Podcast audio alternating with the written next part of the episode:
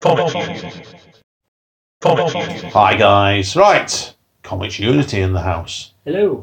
The third one in our little mini ongoing series of recommendations is me again, and it's just Neil Gaiman. Yeah. Now, there's a lot of Neil Gaiman ones I can recommend, I've got quite a bit of his stuff. Uh, I'll be interested to know if. What is, there- is there any one Neil Gaiman ones you can recommend, Michael, off the top of your head? I mean, immediately Sandman. Yeah, which is the first one we're going to talk about Yeah. anyway. So, because Sandman itself is a groundbreaking series, isn't it? Deservedly. 'Cause that would you? It's hard to believe it ran for seventy-five issues, isn't it? It's Over pretty well. that should show you just how good it is. Yeah. No, indeed, it was that. Dates in question were it ran from January 1989 to March 1996. It's, there's there's so many people. Sandman is their favourite comic. Mm, deservedly. Well, you've got that. Obviously, Neil Gaiman wrote it throughout it, all of it. And he had artists on it, including Sam Kieth, Mike Dringenberg, Jill Thompson, Shawn McManus, Mark Hempel, and Michael Zulli, with lettering by Tom, Todd Klein and 75 covers by Dave McKean. And Dave McKean's colours were exquisite in this series, Yeah. were absolutely incredible. Now, should we tell people who Sam Munn is? Shall we? Uh, yes, uh, Morpheus. Yep. He's also called Dream and other names, which is what he's one of the endless, isn't he? So, He is. and he's basically the strength of the Sandman. Really, it's just a story about stories, isn't it? Sometimes, and some of the stories, the comics, not a lot happened. If you think about it, really, was there? And and at the beginning of it, Morpheus, the Lord of Dreams, is, he simply gets captured, and then subsequently learns that sometimes change is inevitable. Over seventy the, years the of first imprisonment. volume, uh, Preludes and Nocturnes, is one of the best comics you can read. Yeah, and it's interesting enough. That's the one that Gaiman was not as keen on. Just, I think it was the thing of we've got all this to set up, so we'll just Yeah. do this, this, and then we can, and then we can go.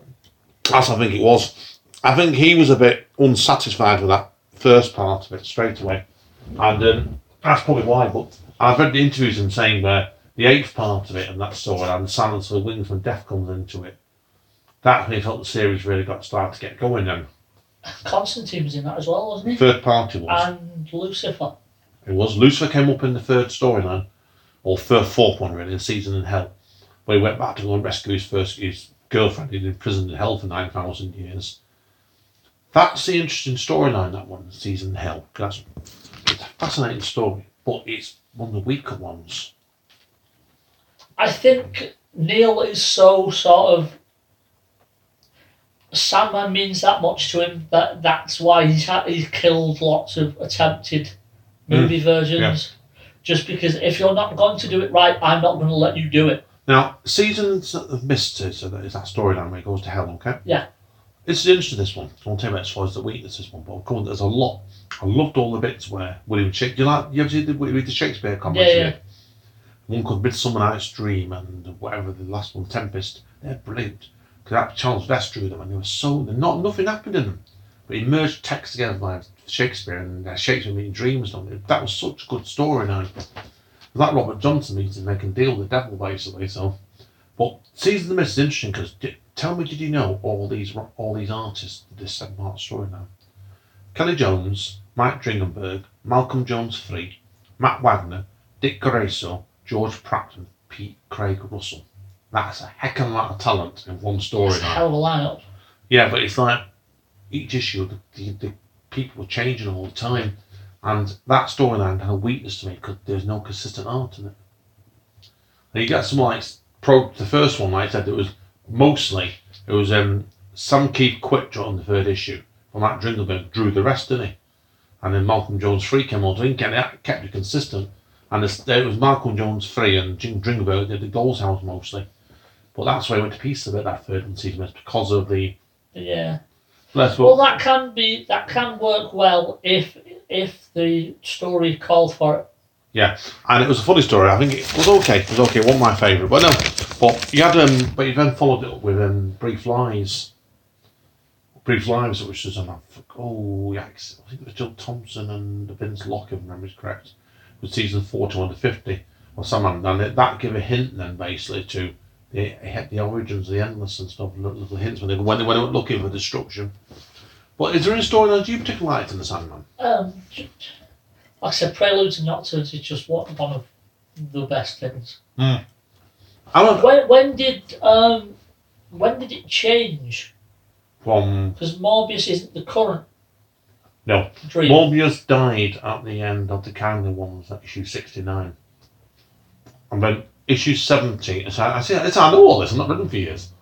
Um the Wake was the last three part storyline or f- four was it? Three or four four I think it was, 70 73. And what they did was um, Michael Zulli wrote did they did an brilliantly painted thing about his his funeral. And then the dream met his family. And then then you had John G. Moffat came in for an experimental Yeah, issue with two Sandmen and Charles Bester to finish the series off. the, the current sort of dream uh, in the DC continuity is one of um, is it Hawkman's kids from a previous life. Oh, wow. Yeah, I think it was, yeah, it was, yeah. Yeah, Again, I've not, I've not full off lost contact with that. I stick to that original 75, 75 issue really for me. There's been a couple of spin off series done since then by him. He did a one off graphical novel featuring on the actual Endless. And then he did one with the Final Fantasy artist, your computer game artist. Mm. Set in Japan, and I've got the name of the comic. It was a graphical. It was basically it was a novel, illustrated novel. And then, but you had the prelude, didn't you, to the, Sand, the original Sandman as well. Yeah. So done by Pete Craig, Pete Craig Russell again, and they were all right. But the first original one, where it's, that stands the test of time really well to me. So, and I think it's when the series got going, he got going really with it. He's, he changed the artist around a lot sometimes, and sometimes you prefer some artists more to others, don't you? So, But yeah, it's all subjective, I suppose. yeah. It was um, a piece of you, or piece of you. I think it was done by Shawn McManus most that was, and I didn't really enjoy that one very much because I I think thought the artist artwork was too too corny for me. I, I think on something that's like a passion project, I Mm. think what you'd want is the same artist, the same writer. Yeah. Realistically, Like like we were talking, we've talked about um, Sean Phillips, Ed Brubaker, Mm. and you'd kind of want that. So you'd want people who know each other that well and Yeah. have that shorthand. I think in the, back in those days, in the late eighties and early nineties, it, probably, it didn't happen as much. You had to have runs of obviously with Hellblazer and stuff that had long, long artists and And, writers. and, but that there came wasn't, later. and there wasn't places like Image where you could do that. No. Different times. But Sandman itself stands up test of time because it's there's a lot going on in the detail in it. And you think back then, it was times in the changing where all the superhero things were completely different, weren't Yeah. they? That changed. That changed the system. I, I think um, Sandman was sort of because it, was like, it was the time when adults didn't get into comics, that brought them in. but that brought them in because it was it wasn't superheroes. It wasn't that it was it was a grown up story.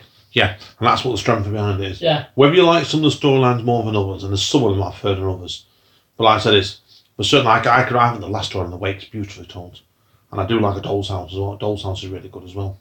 There's so he said it's there's some better others, but I said but it's a, it's a quality series. And I'm sure you don't disagree with me. That one. no, no, it's Right, okay. Uh, I've got two quick ones as well, okay? One I've just showed Michael before called Mr. The com- Tragical Comedy Comical Tragedy, Mr. Punch. This came out actually. I mean, it's a, it's a graphical novel, one of the very first straight graphical novels in 1994, would you believe? yeah. The art again, the art is very Sandman like. Yeah, and it's done by Dave McKean, who was the cover artist Yeah. of that. And it's quite interesting, really, because Dave McKean at that time was known. He'd done a couple of bits and pieces with him in the game before that. He's got one called, oh, I can't name him. One Signal to Noise is about filmmaking. That's all painted, but this is a quite an experimental art one, this indeed.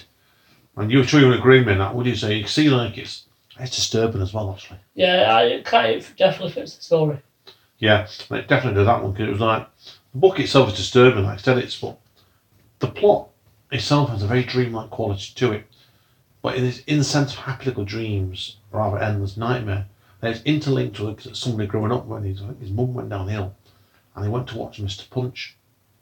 And do you think the, the, the history of Mr. Punch is downright disturbing, really, isn't it? I'm sure it is. There's, there's stuff like There's, there's kind of a dark side to that stuff anyway. Yeah, and that's what I think he tried to do because Mr. Punch himself probably over the years has probably done that probably as like quite a light thing really, and I think that took it to the next stage really. So it was quite disturbing really. So, but it's but what's interesting about it isn't. I think really it was done when the Sandman was wrapping up.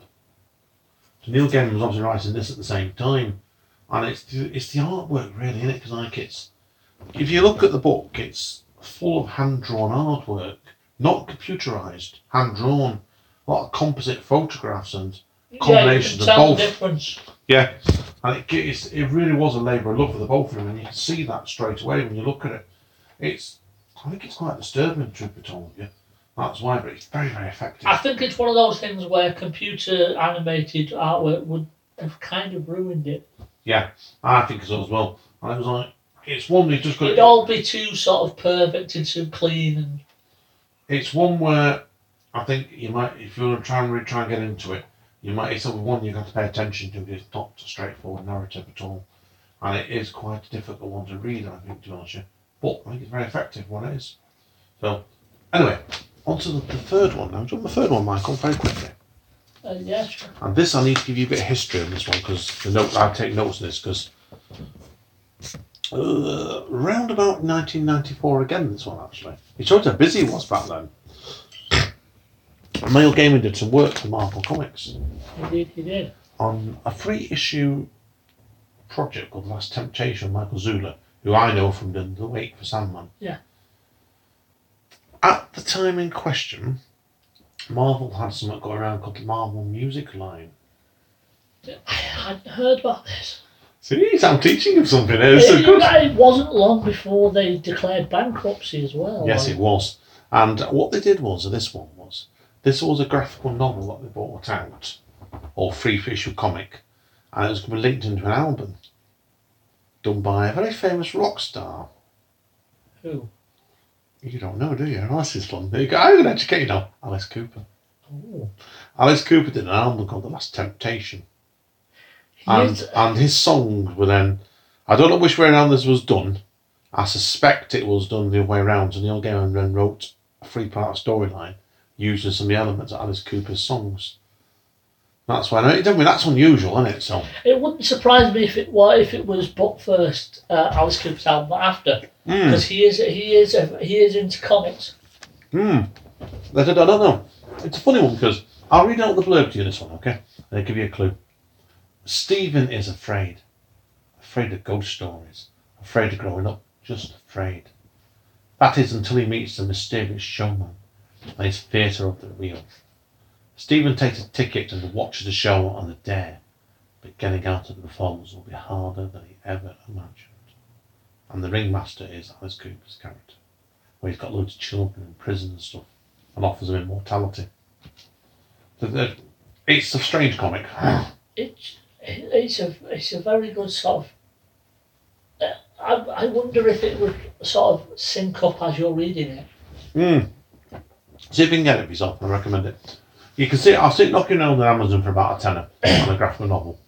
But I said it's been, it's quite it's quite conventional for him really, but it's, there is some quite beautiful beautiful poetic touches in it. And Michael Zulli's artwork is fantastic. Yeah. He, he back in the day back in the time he was very very very good. So, and so there's not a lot of work I can really add about this because it's there's not the story's a bit slight really. So there's not a lot to the story, but it's it's interesting really to see a combination. You see Alice Cooper's head's popping up all the time.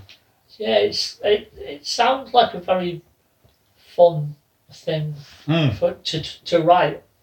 Hey, it was horrific in a very different way to my, than Mr. Punch.